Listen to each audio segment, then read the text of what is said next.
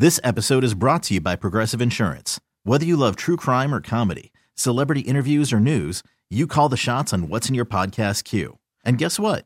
Now you can call them on your auto insurance too with the Name Your Price tool from Progressive.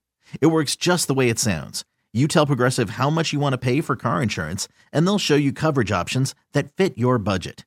Get your quote today at progressive.com to join the over 28 million drivers who trust Progressive. Progressive Casualty Insurance Company and Affiliates. Price and coverage match limited by state law. TuneIn is the audio platform with something for everyone. News, In order to secure convictions in a court of law, it is essential that we conclusively sports, Shot clock at four. Doncic. The step back three. You bet. music, You set my world on fire. Yes, oh. and even podcasts. Whatever you love, hear it right here on TuneIn. Go to tunein.com or download the TuneIn app to start listening. Let's go there. With Shira and Ryan. Oh my God. Entertainment, Music, pop culture. LGBT plus news. Oh, Let's go there. Starts now. What's up, everyone? That's right. This is Let's Go There, and we've got a lot in store today. So thanks for hanging out with us. We appreciate you. What if we like just said we have nothing for you today? Let's see. We were just If like, they- we're just going to see what happens. Yeah. We're going to talk about anything and everything. How about you all pick the show? that'd be fun, like user generated. Yeah, Listener tell us what you want us to talk about And you have five seconds. to let us know. Drive to the side of the road. Make sure you're not driving when you let us know. I think that would be really cool. I love the idea of bringing listeners, viewers into the producing of a show. At the same time, they're like, we do enough work. You do the work. That's your job. What is their job? To sit back, listen. Screw that. They've No, got enough on their hands. Yeah, that's true. I mean, I like it. You know what really annoyed me last night? What? I went to Ralph's. Oh, And- that's there you go. You can stop there. Period. There are no more fruit roll ups anywhere. Like, when's the last time you had a fruit roll up? when did Shira just turn So, into a twelve-year-old teenager? Here's the thing. I'm I'm doing these videos where I try things, right? Okay. And part of it, one of it was like freeze a fruit roll up or wrap a fruit roll up around a pickle and try eating it. You know, F- this is what I do for social Was media. Was that it specifically? Yeah, those are the two things. Okay. So I was like, I'm going to find a fruit roll up. Well, there there's no fruit roll ups to be found at Ralph's at CVS. I went online even to possibly order one, and they were sold out at Walmart. We're in a fruit roll up shortage. You know, I've never wanted to to be hit by the Delta variant so bad. I, you know, if the variant just wants to knock on the door and just come right in, take me now, variant, so I don't have to hear about Shira's fruit roll up madness. I know. I mean, first world problems, right? If you know where to find a fruit roll up, let me know, please. I need some help. Please don't. Sad. These are sad times. Uh, well, speaking, Great show ahead, guys. you know, we actually have some cool stuff happening coming up. How Meals for Heels is helping sex workers eat. Plus, more on why Simone Biles exited the Olympics. That was big news today. That's in the T report in a moment. But first, let's get into some what's trending this hour. And the CDC changed its masking recommendations as it grows more concerned over the Delta variant of COVID 19, urging vaccinated people in certain areas of the country to resume wearing masks indoors in public areas. Here's CDC Director Dr. Rochelle Walensky. In areas with substantial and high transmission, CDC recommends fully vaccinated people wear masks in public indoor settings to help prevent the spread of the Delta variant and protect others. This includes schools. CDC recommends that everyone in K 12 schools wear a mask indoors, including teachers, staff, students, and visitors, regardless of vaccination status. Children should return to full time in person learning in the fall with proper prevention strategies in place. Okay. Nearly two thirds of U.S. counties have high or substantial transmission of COVID 19, according to CDC. 46% of counties have high transmission, 17% have substantial. It's a lot. Okay. Well, uh, speaking of all this, a prominent Chicago infectious diseases expert is warning that lots of people will get COVID 19 at Lollapalooza this weekend. Mayor Lori Lightfoot dismissed those criticisms as coming from critics on the sidelines and says that her health team says it is safe to proceed with the festival. So, this uh, expert, Dr. Emily Landon from University of Chicago Medical Center, says that the event is a spreader event. And she fears individuals who become infected with COVID, vaccinated or not, could start, quote, wildfires of infection across the U.S. She said the real problem is not so much that a bunch of young people who come into sh- Chicago getting COVID at this event. The real problem um, problem is them taking it back to places that have very low vaccination rates. So if you're heading to Lollapalooza this weekend, just be careful. Yeah, I mean, i I was watching Rolling Louds Festival this weekend, and there was no mask in sight. Oh yeah, if you see pictures in Vegas of the pools, the pool parties, people are like on top of each other, like a bunch of sardines. Sounds like Vegas. During a pandemic, I mean, we will look back in history and remember these times. Uh, yeah, I think there's a way to be out and about and enjoying life without being on top of each other, but that's just me. That was what's trending this hour. What's happening in entertainment news, Ryan? Okay, so Simone Biles, the Olympic queen, she's decided to ep- exit this year's Olympics. It's time for the T Report, those pop culture stories trending right now.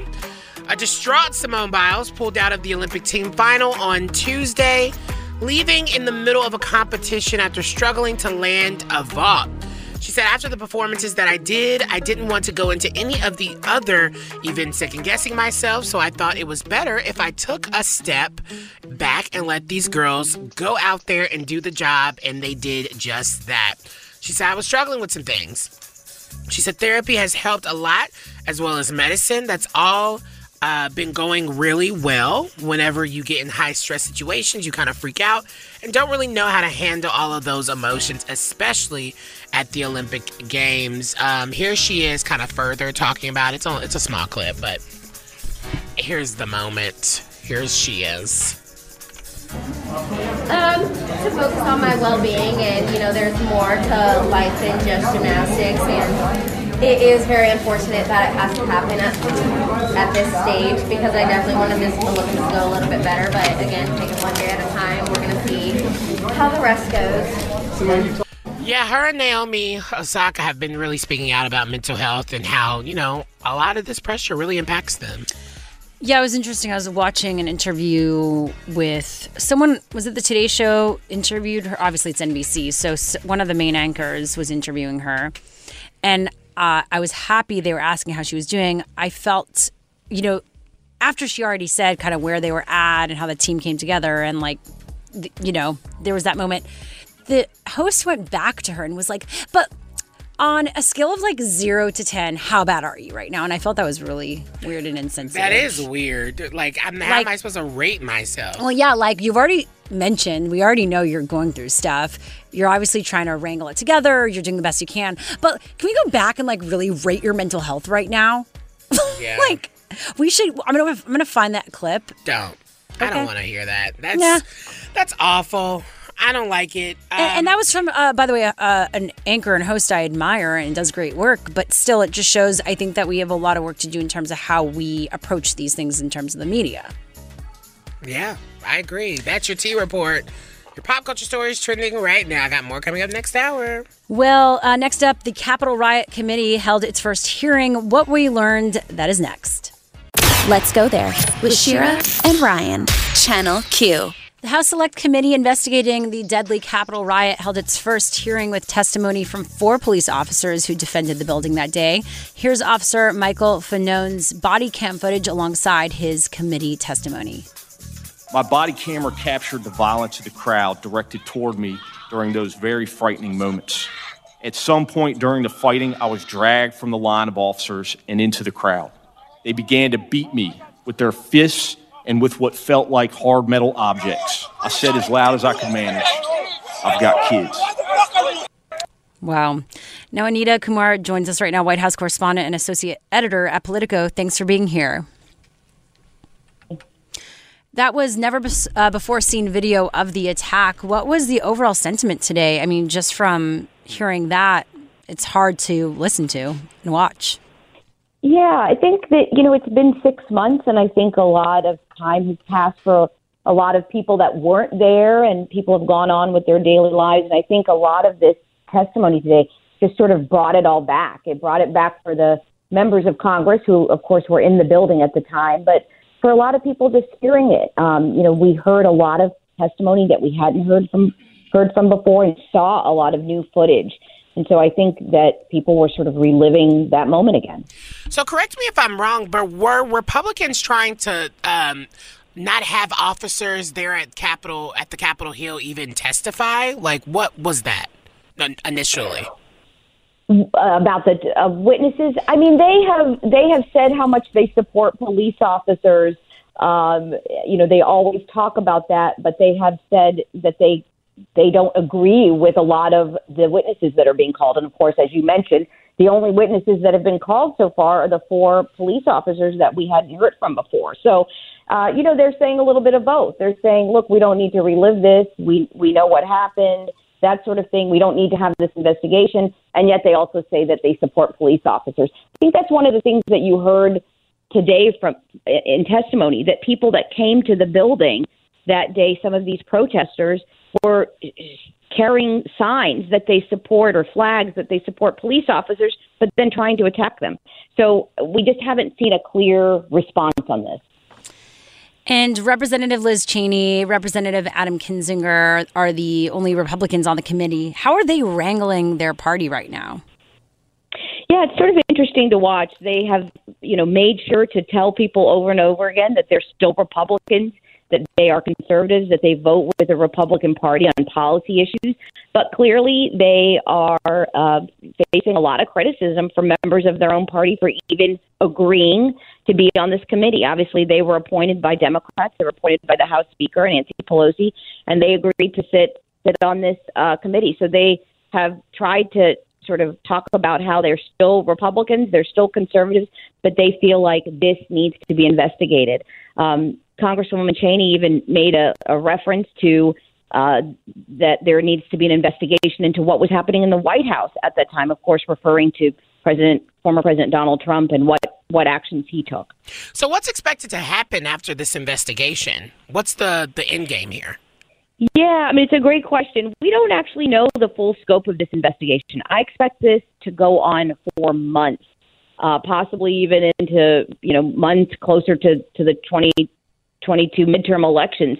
What the what the Democrats are saying is that they're going to investigate all facets of this. So that could include what Donald Trump did, or uh, you know why those people came out, who funded the people that came out, uh, what the what the security was like at the building, all different aspects of this, and they are going to continue to do this for months on end. And um, you know it's going to keep it in the public's arena basically for, for months. And that's something that Republicans definitely don't want to do. And do they then uh, offer takeaways or suggestions? Like what happens after all the testimonies? Yeah, I would expect them to offer um, some kind of recommendations or thoughts on, on what what happens and on what has happened, and then then we'll see, you know, sort of what Congress wants to do and what the what the Democrats want to do, basically. You know, are there going to be recommendations we don't know really on security or what needs to be done in different areas?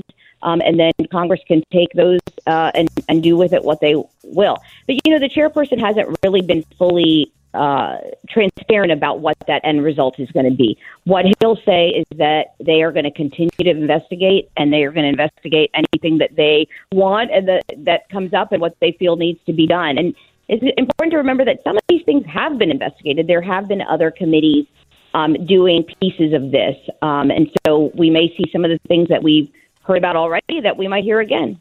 Do we know who's testifying tomorrow? We don't know. Uh, we don't know further testimony unless I haven't seen it yet. But yeah. they have continued uh, to talk about sort of that they want to bring some some start with these police officers and bring some new testimony, things that people haven't yet seen. That was something that they really felt that was important, just for the reason I said right. that we have seen some investigations and we need to see something new. Perfect. Definitely. That was Anita Kumar, White House correspondent and associate editor at Politico. Thanks so much. Thanks. Next up on the show, the government could be moving to require coronavirus vaccines for all workers. More next. This episode is brought to you by Progressive Insurance. Whether you love true crime or comedy, celebrity interviews or news, you call the shots on what's in your podcast queue. And guess what? Now you can call them on your auto insurance too with the Name Your Price tool from Progressive. It works just the way it sounds. You tell Progressive how much you want to pay for car insurance, and they'll show you coverage options that fit your budget. Get your quote today at progressive.com to join the over 28 million drivers who trust Progressive. Progressive Casualty Insurance Company and Affiliates. Price and coverage match limited by state law. TuneIn is the audio platform with something for everyone. News. In order to secure convictions in a court of law, it is essential that we conclusively. Sports. Shot clock at four. Doncic. The step back three. You bet. Music. You set my world on fire. Yes. And even podcasts. Whatever you love, hear it right here on TuneIn. Go to tunein.com or download the TuneIn app to start listening. Nerds. Today's episode is sponsored by NerdWallet's Smart Money Podcast. Ready to expand your financial game? NerdWallet can coach you on smart strategies like choosing investments, finding your next credit card, and setting a budget that works for you. Score major points towards your summer vacation by learning expert tips for choosing a high yield savings account and how to build wealth by investing in index funds. Slide into summer with smarter decisions in 2024. Follow NerdWallet's Smart Money Podcast on your favorite podcast app. Future you will thank you.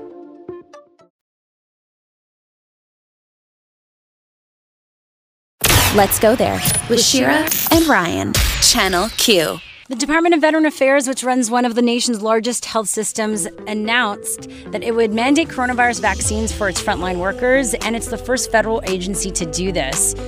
Uh, joining us right now is Dan Diamond, national health reporter for the Washington Post. Thanks for joining us again. Thanks for having me back. So, is this a sign of what is to come since uh, they are the first, but are more likely to jump on board? Well, I think it's not just a sign of what's to come, it's what's already happening. I, I know out in California, we saw that in uh, the California government and then for health workers across the country, across the state, there is now a vaccination mandate going into effect for California. So there were a number of health groups pushing for this, and it all coalesced on the same day on Monday of this week.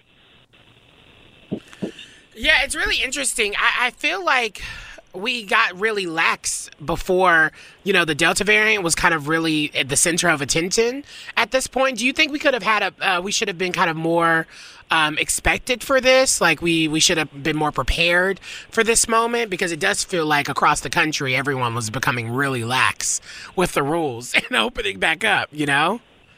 You know, I've been thinking about that too. What could we have done differently? Were we trusting too much in what we thought we knew?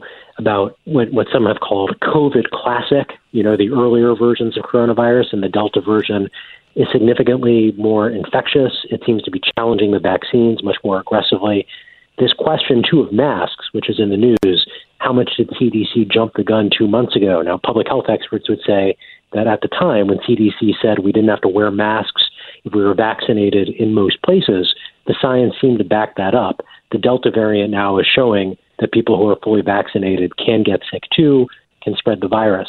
So it's it's a bit of a bummer in that if things had been more aggressive a few months ago with masks, with vaccinations, we would be in a better place right now.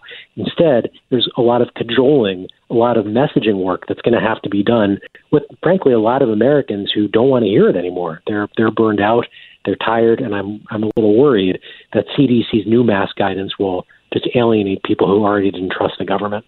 Yeah, that's for sure, to say the least. So, with this uh, vaccine on that side, would the CDC or government be the people that ends up mandating all workers to get a vaccine? Is this going to be implemented in more businesses?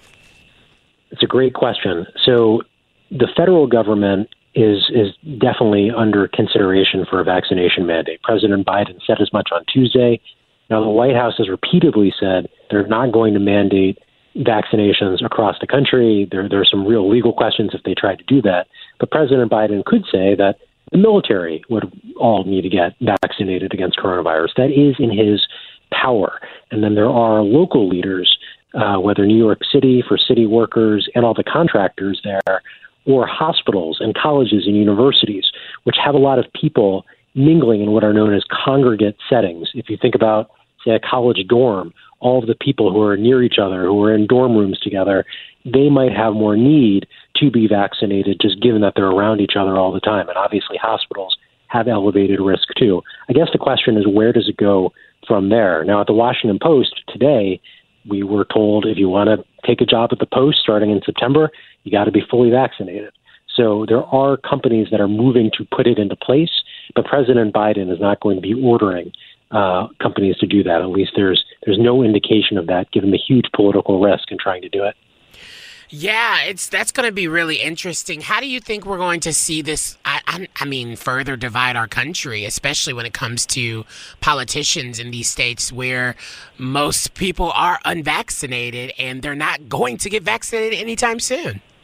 It's really depressing. The vaccination rates have varied a lot between counties, states that went for Donald Trump last year in the election versus going for President Biden.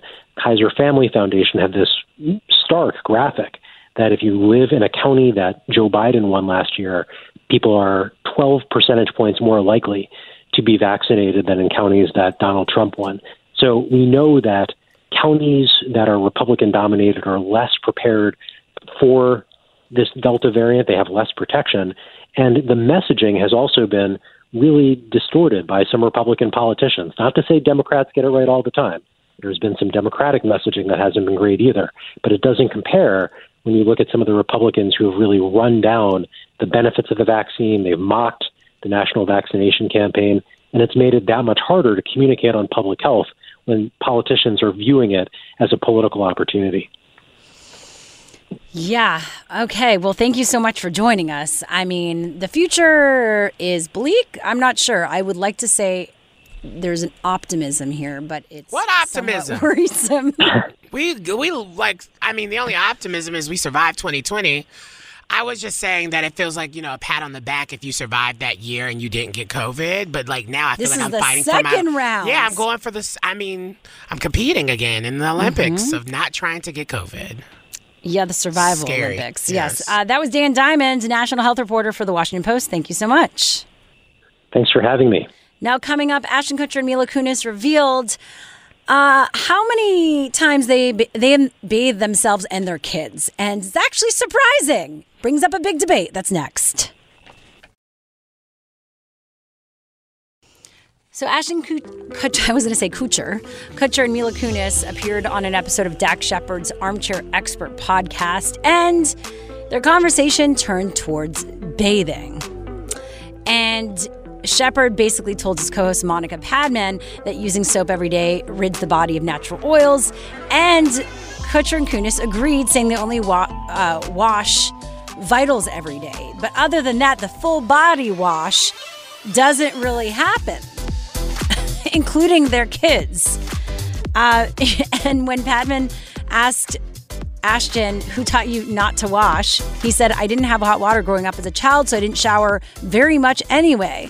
And so they continued that with their kids. And so the, their kids now have this way of washing. They watch, wash their armpits and their crotch daily, nothing else ever. And they'll throw some water on it. Like Kutcher will throw water on his face and uh, after workout to get all the salts out, he says. And Kunis says she washes her face twice a day. But yeah, what do you think about uh, this regimen here? I don't know what it is, but we keep having these conversations about. Let me be honest. Oh. Specifically, white people not knowing how to wash their bodies. It's uh, it's something that plagues the internet. It's the New York Times did a piece about it ever since COVID. People aren't bathing the same, and it's the same thing. I don't understand. When did it become weird to wash your bodies? All of them, all of your parts, your legs, your feet, your genitals, your underarms, your arms, your elbow, Oh, your your cheeks, your face, your eh, like your butthole, everything. Yeah, I almost wash it. say that. Wash it, and then don't wash it with your hands. Have a washcloth so you can see the dirt. That was you're actually scrubbing off. something again that I only started learning more about when we met about the washcloth. I don't understand that. Like, I, of course, What there's were a you loofah. washing? What were you initially washing? with? My, I, I usually just wash with my hands. I put I my hands know on the you are lying to and then I put it on my body, and then there's the loofah. But I find even the loofah is weird why do you because think? it Why do you think dirty. you're? Wait a second. Wait a second. We gotta. We gotta track. We gotta backtrack. I understand the loofah thing because the loofah thing it would no, make me but- feel like it's dirty as well. Yeah, that doesn't work for me. But my thing is, what did you think your hands were doing? Well, once the hands are clean, you're they're clean. So you put soap on them, and then you put them on your body like it's a washing it, like a But what, human what- washcloth. Is your hands getting the dirt off? yeah, because you scrub and then With what? What are you scrubbing hands. with? Are you scrubbing with your nails? No, my hand. The, But your the hand- bottom your of my hand. You know what? In your the palm past, is not when, an exfoliant. When we back in the day, People when you don't using have when you don't have wash. But what if you don't have a washcloth? Yes, everyone has a washcloth. What if? Keep it simple. You have everything on you, your body, to do what you That's, need to do. you're still dirty. You're still dirty, babes. No, because I because your dirt is you still know, there. So I've experimented when I've gotten dirty, like my legs are dirty. And You're then I put about actual dirt. on You're talking about me, and actual I dirt. wipe it off with my hand. You're talking about actual dirt, but there's thing there's thing there's this thing called germs that just doesn't That's come what off. germs just doesn't come off naturally anything, without you having to By scrub the a way, bit. Ryan, just like they said in this interview, while I don't agree with everything, there are good germs and bad germs. The problem is a lot of times when you do what you say, you wash off all the germs, including the ones That's that a, are good I for feel like you. that is an excuse and a lie that y'all come up with to like be able to be like, oh, you see, I don't have to wash everything because I don't want I don't want to get rid of the good germs. That's not factual in my opinion. So here's the thing. I, I Get yourself a washcloth, you nasties.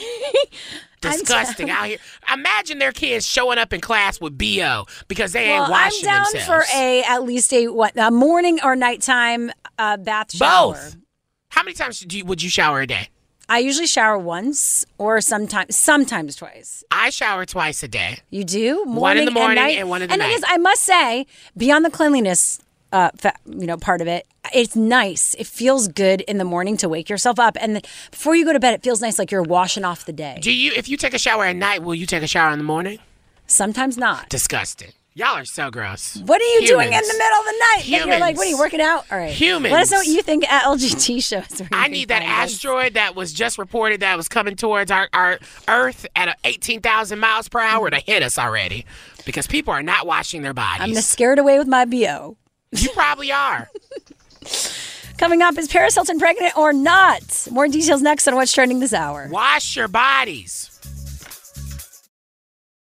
Let's go there with Shira and Ryan, Channel Q. Coming up this hour, how one queer community is thriving on a trans owned ranch. I love this story. We're going to be talking more about it in 30 minutes. Plus, why rumors are swirling of Paris Hilton being pregnant. That is in the T report in a moment. But first, let's get into some what's trending this hour. VP Kamala Harris touted the Biden administration's effort to strengthen racial and gender diversity while addressing the 96th annual convention of the National Bar Association today. And now we have confirmed as an administration more black women to be circuit court judges in just six months than any other administration in all of history. All that to say, the vote matters. Yes, it does. Uh, now, this is a follow up to a story that has continued for many years, actually, here in Los Angeles. Ed Buck, the prominent political donor who was arrested in connection with a pair of fatal overdoses at his home, was convicted on all nine federal charges against him today. Buck was convicted of two counts of distribution of meth, resulting in death, four counts of distribution of meth, one count of maintaining a drug involved um, maintaining a drug involved premises, and two counts of enticement to travel in interstate commerce for prostitution. He could be potentially sentenced to life in prison. Wow, uh, you know we've covered this, Ryan. What do you think about this latest news that finally something is happening? Justice is being served. You know, I think, um, to be honest, I, I'm always hesitant of giving props to um, a, a system that often fails, oftentimes. I think this is a, a really big deal, a really big moment. Um, but we'll still see. We'll see. Seriously, we'll see. Yes, uh, because there the men that were found at his house consistently were And it took them forever, by the way, for this to men. happen. Mhm. It took forever for this to happen. It took multiple people basically living outside of Ed's house um, to watch his every move, to then to get the police involved. And so for me, it, it it's one of those things where it's kind of like I'm happy that Ed Buck is finally being convicted, um, but this happens all the time, and it, it's often too late before anything actually or justice is served um, at times. And so, yeah, hopefully Ed Buck. Oh, I can't say that. I was gonna say hopefully he rots, but I said it. There you go. You're welcome. Well, that was what's trending this hour. What's happening in entertainment news? Let's move on to something, Oh, some uh, good or fun news, at least. I mean, that that is good news. Yeah, it's a good news and a Get him outta here. Dark good news. Playing with black folks like they were his toys. Disgusting. Anyway, Paris Hilton is allegedly pregnant and expecting her first child with her fiance. But, no. plot twist. It's time for the T Report. Those pop culture stories trending right now. She denied it. She is not pregnant. I don't know why this source thought it would be fine to start this rumor, but she shot down these rumors um, on her podcast. This is Paris. She said, Not yet. I'm waiting till after the wedding. Then she made a funny little joke saying, The only thing in the oven at this moment is my sliving lasagna. Now, do y'all know what sliving is? It's her word, her term. I know. It's do you know what it means? Living. It's like s- something living. It's slaying and living. Slaying and living. Okay, yeah. You're it's- yeah. slaying and living. I knew there was living. Um, and then of course she she plugged her new upcoming Netflix show, Cooking with Paris. And um, I had no clue what sliving meant. I hate it, but you know, some things aren't meant for me. Now Um, and some things aren't meant for her. Your life has changed. Um, her sister Nicky Hilton also called the preg- pregnancy speculation not true, um, which I would assume she would know. But it is no, um, it's it's no surprise that we already know that this could happen at any point. She's uh, Paris Hilton is undergoing IVF treatments. Um, she announced that in January, um, and yeah, she's trying to to put her reproductive plans on hold right now just because they're not married yet, and she's more than excited to to one day start a family. She even has a name, uh, names because she wants a boy and a girl. She hasn't told us the boy name, but she did tell us the girl name, which she would want it to be London. But um, Cute. yeah, I know, right? That's your T report. Those pop culture stories trending right now. Well, next up, does Congress know what it would take to stop the next pandemic? Some answers from a staff writer at Vox next. After investing billions to light up our network, T-Mobile is America's largest 5G network. Plus, right now, you can switch, keep your phone, and we'll pay it off up to $800. See how you can save on every plan versus Verizon and AT&T at T-Mobile.com slash across America. Up to four lines via virtual prepaid card. Allow 15 days. Qualifying unlocked device credit service ported 90 plus days with device and eligible carrier and timely redemption required. Card has no cash access and expires in six months. After the end of a good fight, you deserve an ice cold reward. Modelo is the mark of a fighter. You've earned this rich golden lager with a crisp, refreshing taste. Because you know the bigger the fight, the better the reward. You put in the hours, the energy, the tough labor. You are a fighter, and Modelo is your reward. Modelo, the mark of a fighter. Drink responsibly. Beer imported by Crown Imports Chicago, Illinois. A lot can happen between falling in love with a house and owning it. Having an advocate who can help you navigate negotiations, timelines, inspections, and more can make all the difference. That's what the expertise of a Realtor can do for you, because that's who we are. Realtors are members of the National Association of Realtors. Let's go there with Shira and Ryan, Channel Q. Recent reports have come out that the $30 billion in uh, dollars in pandemic preparedness funding proposed in the American Jobs Plan might be cut to 5 billion in the bipartisan negotiated compromise. Kelsey Piper joins us right now, who wrote about this for Vox. Thanks for being here. Yeah, absolutely. And as you mentioned in your piece, has America learned anything from what we just went through? Cutting it down from a 30 to 5. Yeah, so I know that billions of dollars to a lot of people, $30 billion, $5 billion, those are both a ton of money. But when you talk to experts in public health, they say that we really need the 30 billion to take the minimal steps to make sure this can't happen again, from building vaccine factories to doing disease surveillance to just researching diseases that look likely to be like pandemics. And when Congress is trying to pinch pennies on that, it just says that they don't see the last year as a real problem that we should try and prevent from ever happening again. So wait, thirty billion dollars. What does that cover? Did you break that down? Yes, so the $30 billion would go to a couple of different things. Some of that is building factories that we can use to make vaccines a lot faster than this time. Like this spring, we didn't have enough vaccines for everyone who wanted one. We could change that. Some of it will go to, we know the categories of disease that might cause the next pandemic. Like long before this pandemic started, we knew coronaviruses were potentially bad news. So uh, you can spend some money on researching those categories of disease and trying to develop treatments, antivirals, vaccinations, tests. Um, in advance of one of those breaking out and becoming a pandemic. And then there's disease surveillance, which is searching the population for disease so that we know sooner when a pandemic is starting and can act before people are already overwhelmed.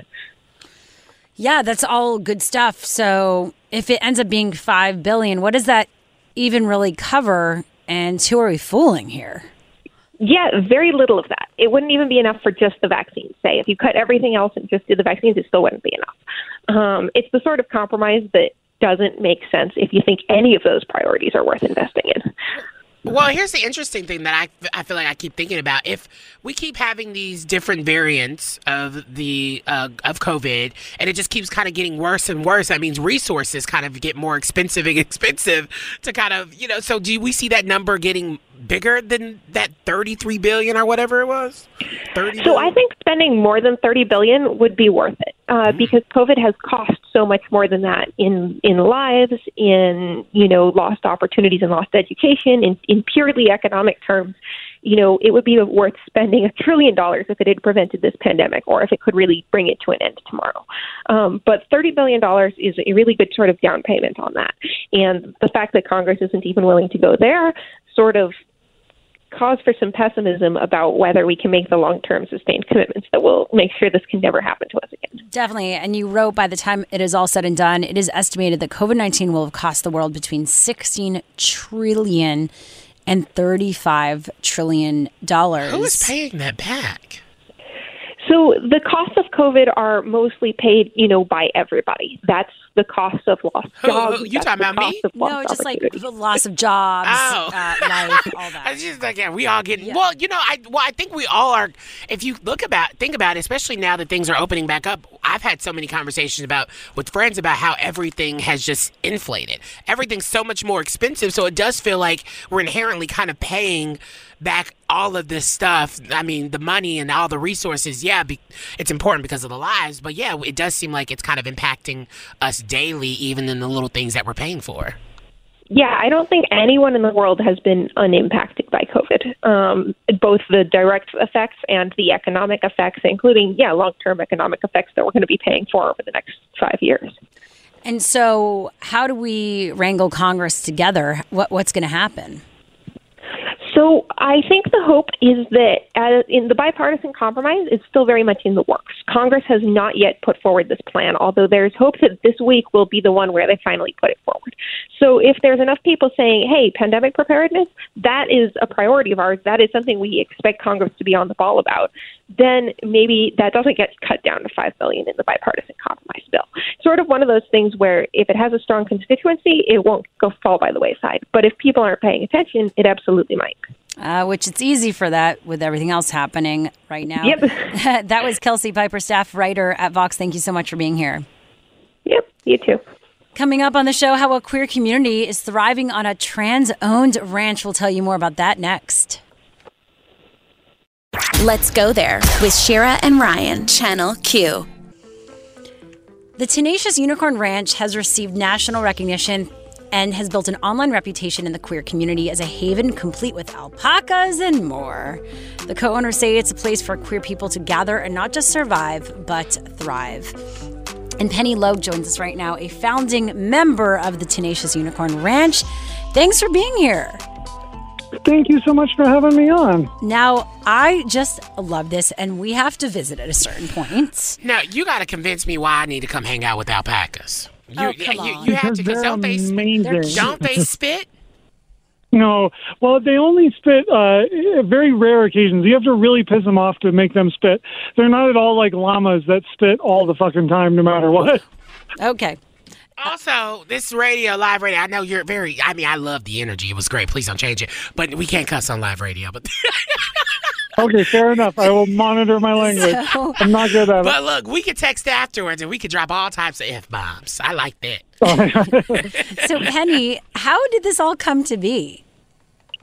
Um, it was a really, uh, you know, it, it was kind of a product of need. Um, coming into two years of the Trump administration in 2018, um, I, I had been helping with uh, kind of counseling and everything in the trans community, and um, watching just as things fell off a cliff uh, with that administration. And so, um, we, me and two of my girlfriends had been looking kind of for a change in life.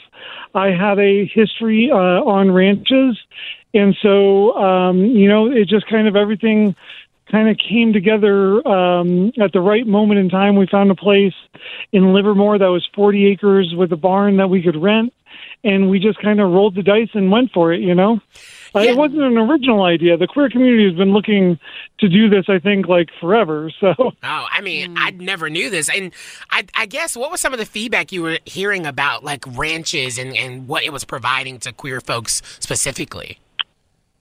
I mean, I, I wasn't. It was more that I was hearing the dream from people. I mean, growing up on a ranch, I knew that kind of like peace that it can bring and that like kind of connectedness that it can bring. But I, but I don't think a lot of people get to experience that.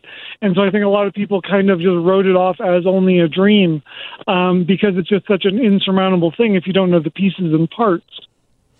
Definitely. And so, how did then you continue to develop it and get it out there to the community? Uh, good people, a hundred percent good people. Um, Bonnie joined on about six months into the project. Uh, Jay joined us six months after that, and we've all just been pressing forward with, um, you know, one one step of this project or the other, and it's just been a group effort, really, from day one to turn this into what it is. You know. So when someone like comes over to the ranch, what exactly are we doing? Like, am I like taking care of the alpacas, or am i looking at them from a very far distance, just admiring how cute they are? Well, if somebody wants to come onto the ranch just for a visit, because we do tours almost every day, uh, we take people out into the fields. You get to meet some alpaca. We have friendly alpaca that come up and say hi. Um, then we walk people through the sheep area and you say hi to the lambs. Then we go over to the boys area and you meet the boy alpacas because you got to keep them separate. Um, and then we go into the cria pen, and cria are baby alpaca, um, and you go, like just kind of exist in that realm for a little while because it's amazing. Um, and then yeah, and then really, um, th- that's the extent of what one of our tours are. And why is this a place of healing for the LGBTQ community? You know, um, there, there's a, a couple of different levels of that. We do have people volunteer and come up and stay a week at a time, um, and that's where you see kind of uh, people shed the stress of having just kind of like lived in this cis heteronormative lifestyle. Um, that that like these pressures like start coming off of people, and you get to kind of be yourself all the time um, without that like game face, you know, and you see people just kind of like relax into being themselves. Um, but I, I mean, I think that there's a small, short, hour-long version of that on a tour, um, but more, more readily when you when you spend a week up here and really kind of detach from that stress and uh, let this place kind of work its magic. Oh, that's so beautiful. Have you had any like famous queer people come? Um, I not that we can talk about. Oh, so that means yes. Oh, you're telling me the dirt after this. Oh my goodness. I mean, this is interesting. I'm, I'm still a little leery about an alpaca, um, but it look, they look very cute. They look very, very cute. I just, you know, I'm a Southern boy, but I was, I stayed off of barns and ranches and stuff because bugs. It's fair, yeah, no, fair enough. Uh, they really are the gentlest creatures. Um, I mean, during shearing, they can get a little kicky, but out in the field, when they're kind of living their life and you're just kind of walking into their environment, they're very like gentle and friendly. They come up and give hugs. Like it's a super, super fun. It really is. I love Definitely. Do you think we're going to see more spaces like this pop up? Alpaca farms. I, uh, I know we are. Um, so part of our mission on this Tenacious Unicorn is to expand outward, not just grow this plot of land. We're already talking with an ing- indigenous group in Arizona about getting another Tenacious Ranch up there. Uh, we have plans for a offshoot in Texas. Um, our whole plan is one of these in every state so that you don't have to drive all the way to Colorado to get this experience or join this experience, which is another, you know, uh, there are people that like come up here and then just never leave, like just it becomes their home. So uh, we, we want that in every state accessible to every queer person if they so choose. Well, if you ever get horses, I, I've been to equestrian school, so I would love to ride one of to your ride I a am horse. so ready like to get horses. I love them so much. I love They're just- horses. Oh, they're so great. So I'm totally Um, there if once you get the horses. Heck yeah, I will let you know as soon as as soon as we have the barn up and we can get some horses. Wow, because I'm all on board for that. I love you for what you so have, for your alpacas. I don't need anything. We were bonding. I appreciate both sides of that. Amazing. Well, uh, thanks for everything you do and for being here. It's really amazing to see. Uh, that was Penny Logue, founding member of the Tenacious Unicorn Ranch. We hope to have you back. Anytime, give us a call. Yeah, it'll be fun. Next time, Bonnie will come on with me. Yes, bring the whole family on. Is that Heck alpaca? yeah. No. Oh, that would be awesome. Now, coming up, uh, why Matt Gaetz is getting dragged on TikTok by his fiance sister. That's next. Let's go there with Shira and Ryan, Channel Q. Roxanne Luckey, the younger sister of Matt Gaetz' fiance, Ginger Luckey, is uh, coming out and dragging him on social media and TikTok, detailing her hatred of Gaetz, who's the right wing Florida congressman, who's currently the subject of a federal investigation for potential sex trafficking. Well, that's a keeper. yeah. it, yeah. So she has since made her TikTok and Twitter accounts private, but before that, she basically posted a video of herself with this New York Times story as the background, with the caption When a creepy old man tries to hit on you at the bar, but your sister's engaged to a literal pedophile. Yikes. Well, then she continued with, continued with the story time. Uh, where she's now 20 years old, but she was an intern in the Trump White House last summer, which is kind of questionable, but maybe she's learned her lesson from that. Uh, she posted about how Gaetz tried to set her up with a friend of his who was divorced and in his 40s while she was just 19. And here is a moment from that.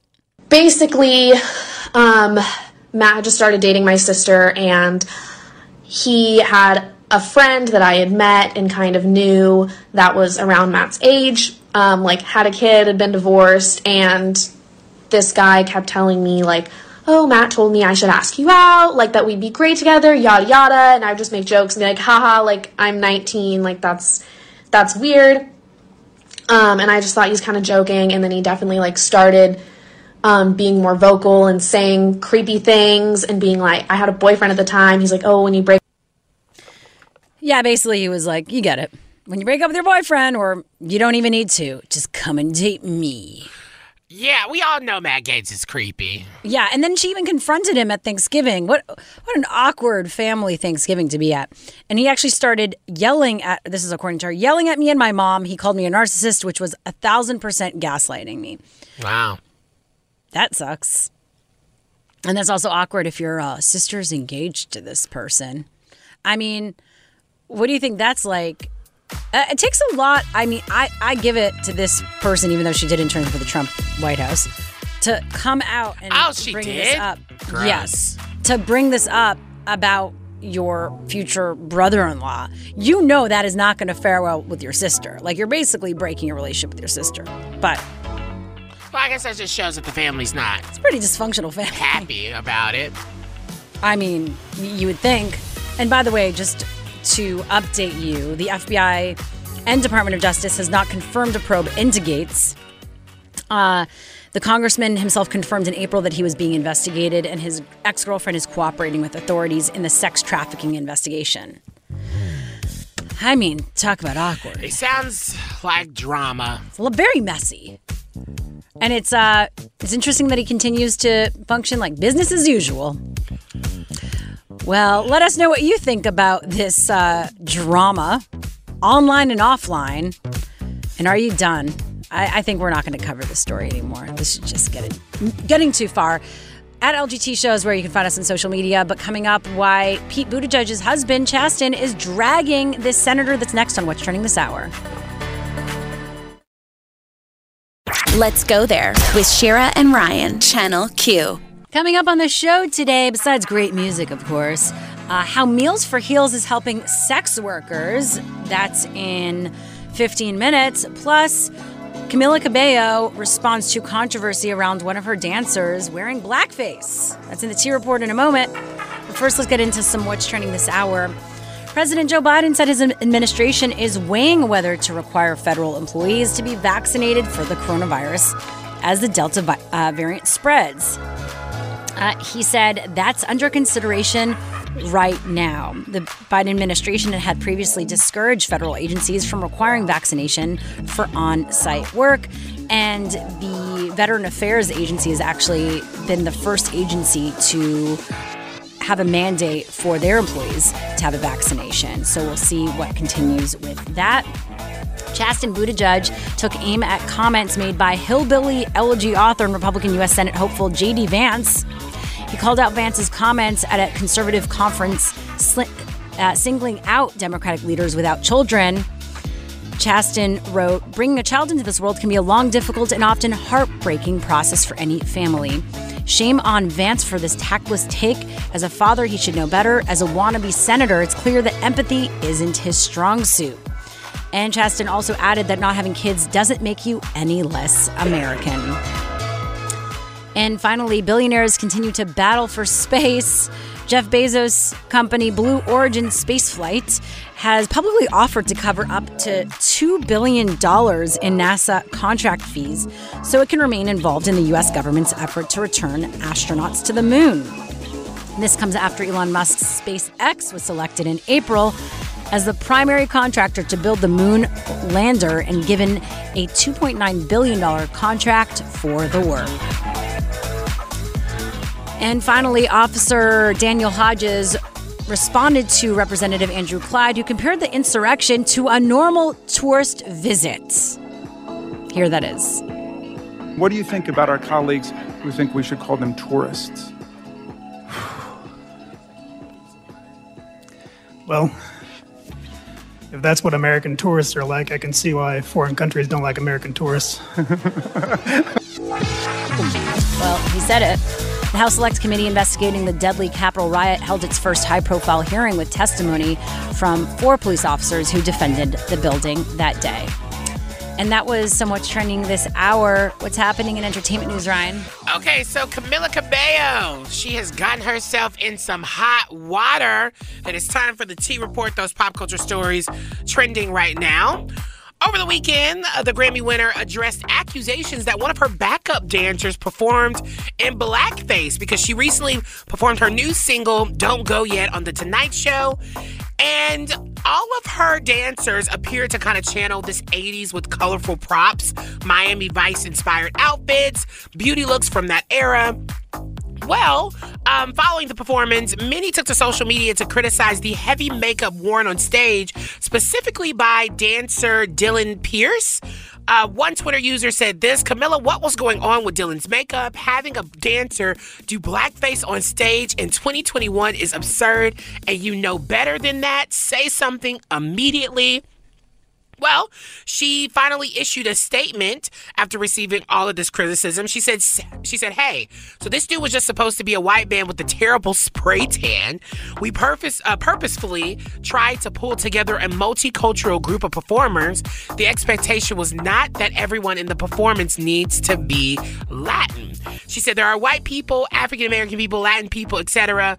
Uh, she said the point was trying to make each person look like an over the top 80s character, just like in the video, including a white dude with a terrible orange spray tan. I mean, um I just think no matter what, if you want to do this 80s over the top, you can do that without having to like do anything to someone's skin color. You don't have to paint anyone's skin color. You don't have to make their tan even oranger or whatever. Like, I think to avoid conversations like this, just keep leave people's skins alone because it just makes no sense. It doesn't really even make sense with the with the the song. Um, if I'm being honest. Um, and yeah, it just looks really bad. It looks Watching really the video, I'm trying to find the person. It's hard to know. Are you watching the music video? No, the the performance. Well, I mean, there's there's if you click the link, there's a Yes. there's some photos in there showing the guy Okay, let you. me. I, it wasn't loading. Okay, I want to know. I gotta see. But it's true. Yeah, you don't. You could just put like blush or what's it called? Uh, I don't know. Do makeup. It's not like a whole face.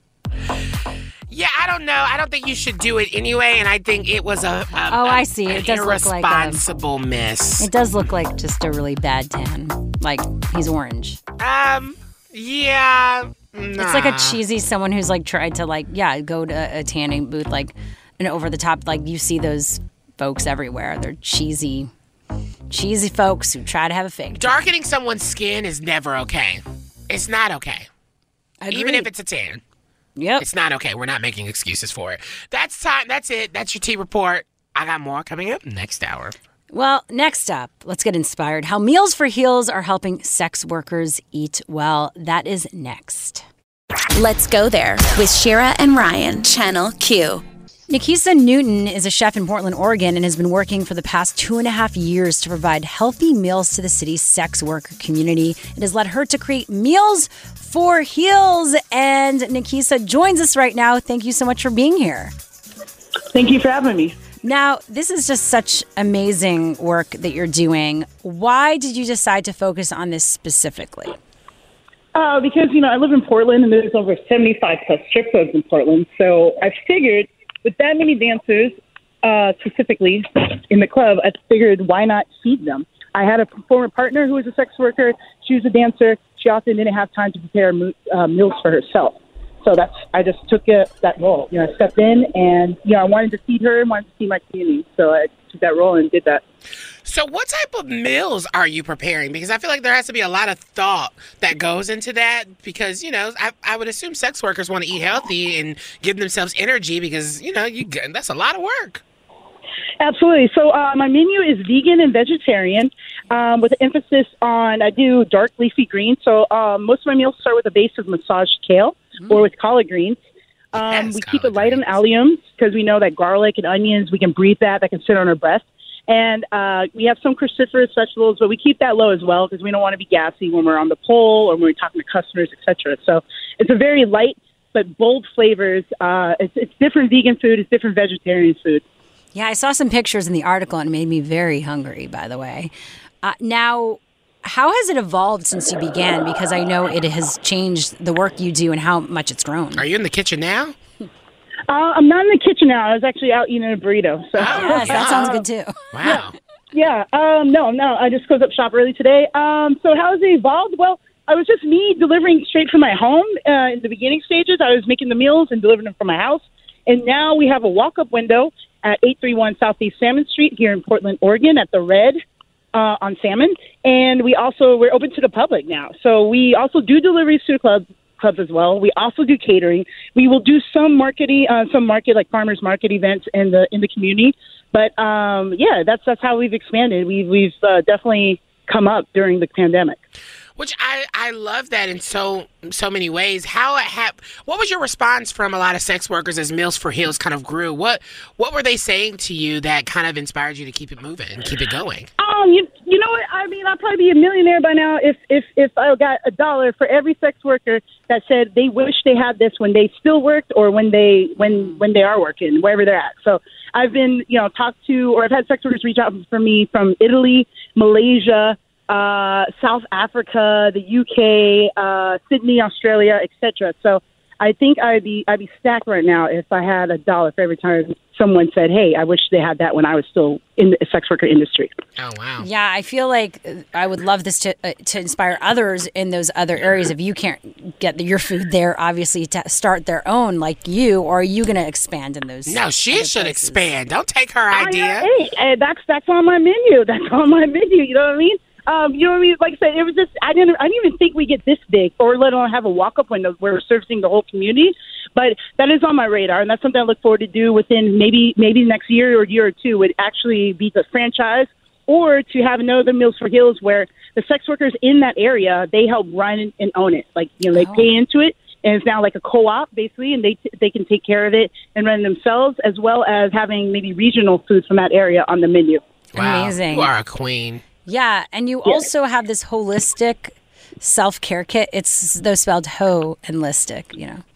Holistic, yes. Holistic. Yeah, we did those. Um, that was during uh, well, we're still in the pandemic, but um, I guess the wintertime during the pandemic, I was uh, gifted a grant, and so with that money, we set aside some funds and we worked with other BIPOC business owners, and we put uh, what do you call it, Nepal, Nepal, Nepal, not Nepal. I'm sorry.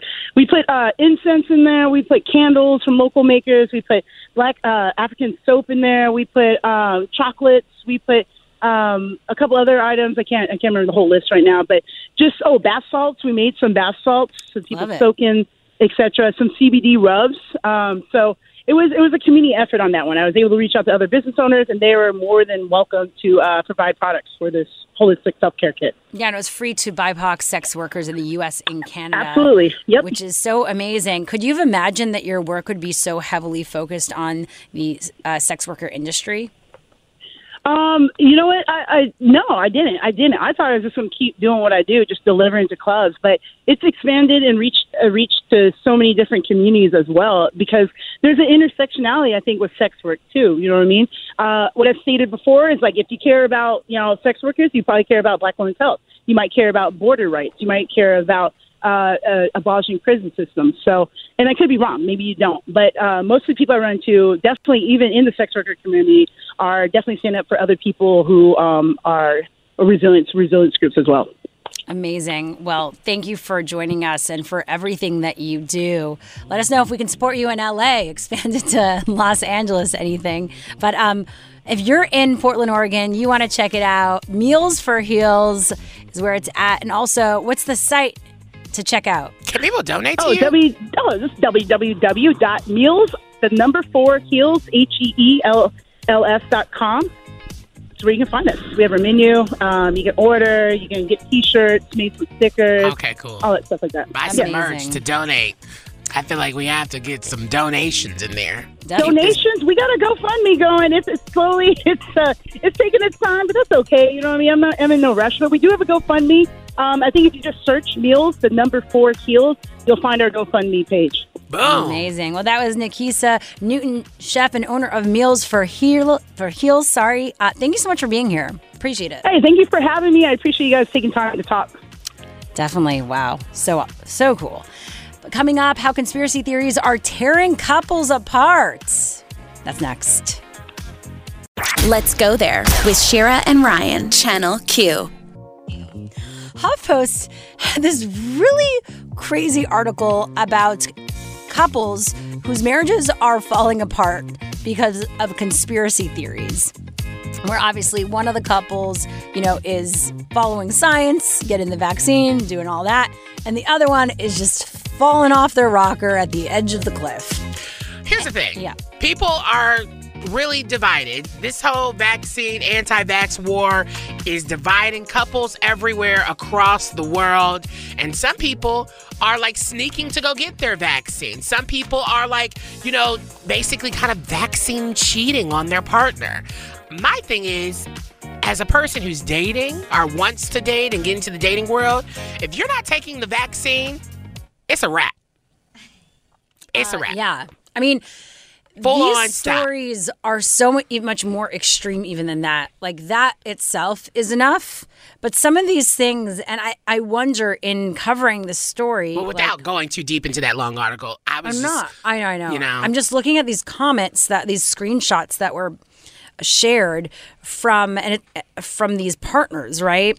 Where this person literally said to all my family and friends, now that now that the biggest scam in history, and you got the X jab, I don't even know that that no one really knows what it will do to you. I've researched now on how the nanotech by kill. oh, Okay, I, this goes into Yeah. weird stuff. My thing anyway, is, Shira, what? if Chris, Oh. your partner, Yeah. was to say, I'm not getting the vaccine, Yeah, that would that. what would you say? What would you do? I think that would definitely one. I would have a conversation first, like, why are you saying this? Just to get his thought. I mean, I don't know what how you could rationalize that, but at least to give him the benefit of the doubt and get, get his thought process on it. But then that definitely uh, would probably that would probably be a deal breaker at a certain point. D- definitely. Not even when he tells you he's not getting the vaccine. Like, when? That's my First, thing. I would have a conversation. At least give someone you've been with for like that it's much really time. interesting how we say at some point that's going to be an issue. Why is that not an issue right when he says it? Because I would, I want to have a conversation with my partner. Because imagine having kids and then y'all go down that road Yeah, where you have you- to get your kids vaccinated, and he's like, I don't want my kids vaccinated. You should make sure you are alive. Because he believes like crazy conspiracies like vaccinations cause autism. So we were at nip that in the bud. we were at um, doing a double date, uh, and with another couple, and it came up, and one of the the guy said he was getting vaccinated, and the woman, his partner, said that she wasn't, I would have immediately put my mask on. and on. so. This was before vaccines were out, actually. I right? still would have put my mask on. and my boyfriend had to explain to her how vaccines, like how the vaccine works, and also debunk the whole autism with the fl- the flu yeah, because Chris thing. is smart. Thank you. Yeah, he is. And so, Did you just, uh, think, you just accept his compliment like I gave it to you? I feel it. and uh, we left that double date saying, "Oh, this is going to be really in- interesting because, like, I obviously." And that and the, and her partner was silent when she was talking about all this, like just sat there silently. They're engaged Because it's embarrassing. However, they're continuing down the line, and I'm like, how are you going Is the sex with that good? Like, what make? I need to know what would make you stay with a partner who says they don't believe in the vaccination. Is it that good? Is it that good? What else is that good that he's they're willing to put everyone else's lives, including yours, on the line for them to be like, I'm never getting this vaccine. That's crazy. Well, it is uh, breaking marriages apart. As it it's should. breaking uh, couples apart. People are are losing their partnerships. One of the last arguments are probably around these like QAnon unsupported theories. They're all connected. The only the only re- way I would see this to be a complicated situation if you're married, if you're married right now and y'all have kids and that conversation comes up. Like that's that's the only reason why I would see like okay, I see why this is complicated. You can't just divorce someone. But if you're like dating and someone let's just say puts it in their Uh-huh. profile, are you going on your first date with that person Uh-huh. and they said, "I'm not getting the vaccine."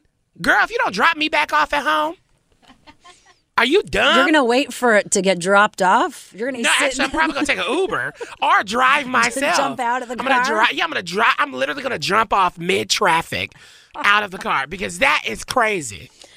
But uh, yeah, and I think it's even. You said, oh, maybe a divorce that could be hard. Well, it's happening. No, I get it. I said I was.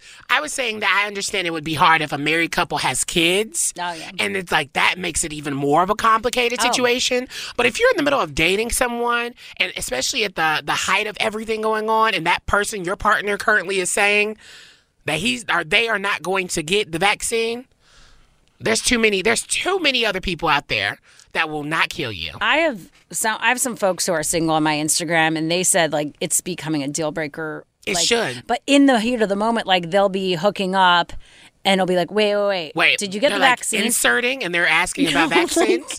like someone will be like, I don't want to be with you because you have the vaccine, right? That's the unvaccinated It's getting one. weird. It is getting weird out there, folks. But you know what? If that makes it easier for those people to stay together, then I guess so be it. Yeah.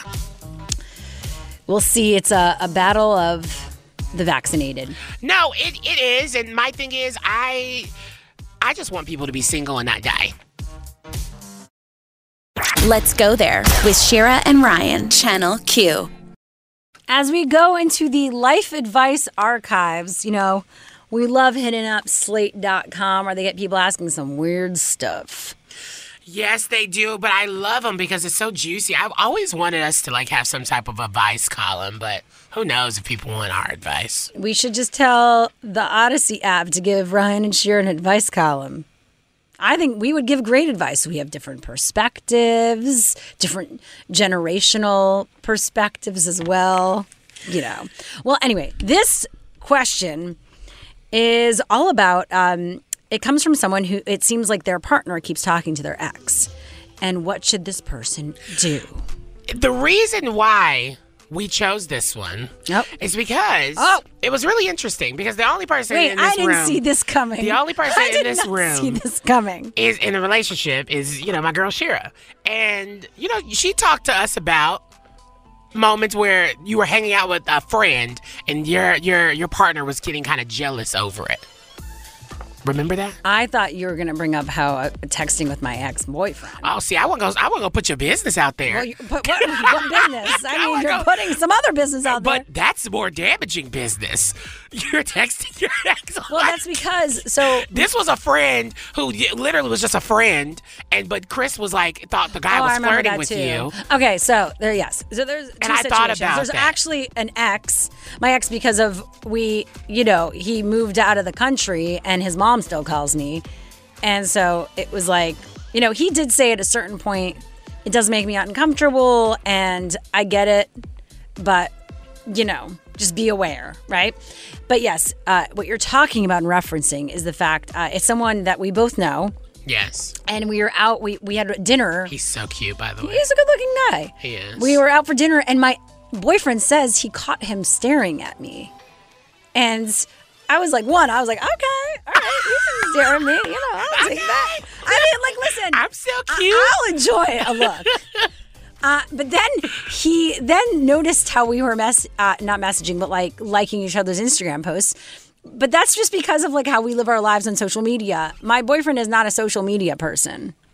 And so he doesn't really get that, you know, that interaction that happens. He thinks, well, I you follow someone, you like their posts when you like them. Oh, what is he three?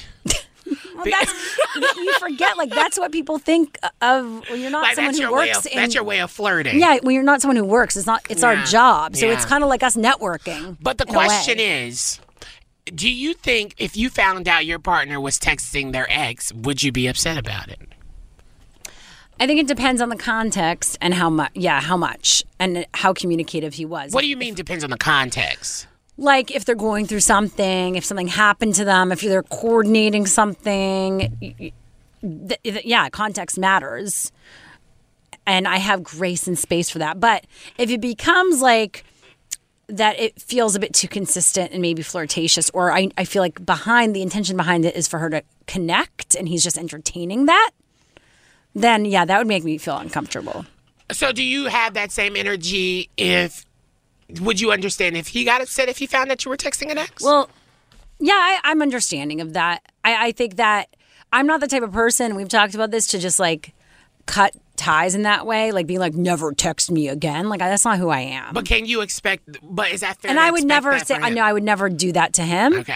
I would never do that to him. But I am aware, I really, I've been going out of my way not to like default towards, or like the, the longer, listen, the longer exes hap- are there, Yeah. like the longer you are away from a relationship, the less you communicate. It's just like the way it goes. True, but I don't think there's, to be honest, for me personally, there's no reason why I need to text, talk to my ex. Like, once we're exes, once we're done, yes, we can be like, oh, it, it ended on a good note.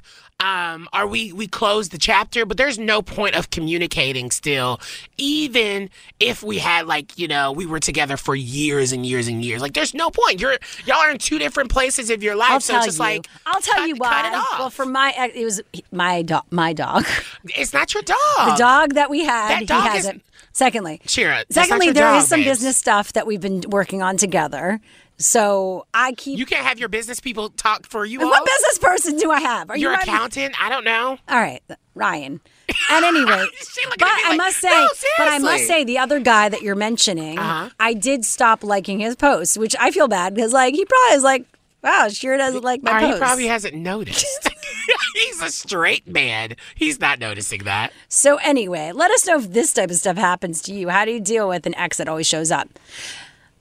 Listen, Uh, my my boyfriend's friend said he just might as well get me a dog at this point. So then I'll stop. like- Please, I agree. I agree. And also, my ex keeps talking to my friends oh. about Oh. wanting to like make a big gesture and come back into my life, but he's not saying anything to me. And so for me, that's awkward. That's also like, girl, I don't have any. We are in two different places in life. Please don't clean it up. Like that's why I'm like, I- I'm okay with cutting exes off. There's nothing wrong with that. You don't have to be tied to each other forever just because you have that one moment. That's true. I find it weird when people want to have these blended families. I come from a blended family, Disgusting. a modern family. So take that. Let's go there with Shira and Ryan, Channel Q. We're wrapping up the shows we always do with our Yes Queen of the Day. Yes, Queen. This moment is adorable. We're about to play it. This is from the animated children's show Muppet Babies, and they're teaching kids an important lesson about acceptance and gender in a new episode that shows the popular character Gonzo coming out as a princess. There you are! You missed our royal ball! We met the most amazing princess! But they ran away, and all they left behind was this. Everyone, there's something I need to tell you. The princess who came to your ball tonight was me. I'm Gonzarella. but Gonzo, why didn't Vu tell us? Because you all expected me to look a certain way. I don't want you to be upset with me, but I don't want to do things just because that's the way they've always been done either. I want to be me. Oh, Gonzo, we're sorry. It wasn't very nice of us to tell you what to wear to our ball. You're our friend, and we love you any way you are. Yeah, of course we do. Yeah. I mean, this is just incredible. We were dying watching this earlier.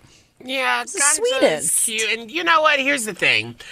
There's such an importance of starting at this moment in this age of just introducing self acceptance, self love, and also like having being affirmed. Being Mm. affirmed at that age, watching this, being like, yeah, maybe this is me, or yeah, maybe this is my friend, and this is how we should treat each other. And and I think it's just so important that we're finally getting to this space where we're starting to see these conversations, these moments happen in in family and children television because it's so important that this is where it starts. Like this is because oftentimes when you start to kind of like not hate yourself, but when you start to second guess who you are, or you're not being affirmed, it happens at this age when you're watching things like this. Mm. And so I, that's why I think it's so important to see this. And um, yeah, I just I, I love it. It's so special. It is. Well, good on the Muppets for doing this, and they get our Yes Queen of the Day.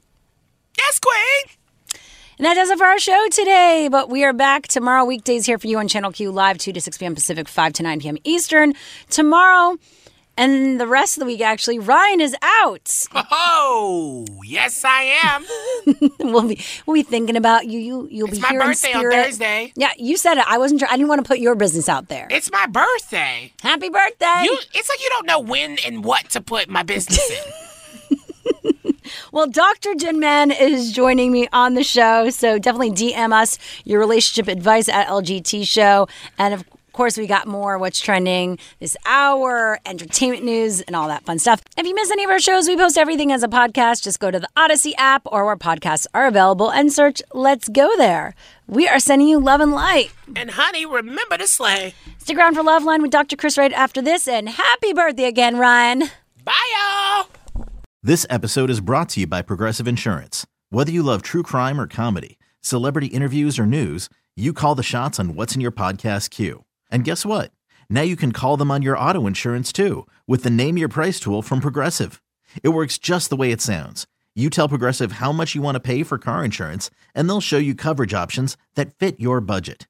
Get your quote today at progressive.com to join the over 28 million drivers who trust Progressive. Progressive Casualty Insurance Company and Affiliates. Price and coverage match limited by state law. TuneIn is the audio platform with something for everyone. News, In order to secure convictions in a court of law, it is essential that we conclusively. Sports. Shot clock at four. Doncic. The step back three. You bet. music, You set my world on fire. Yes, and even podcasts. Whatever you love, hear it right here on TuneIn. Go to tunein.com or download the TuneIn app to start listening.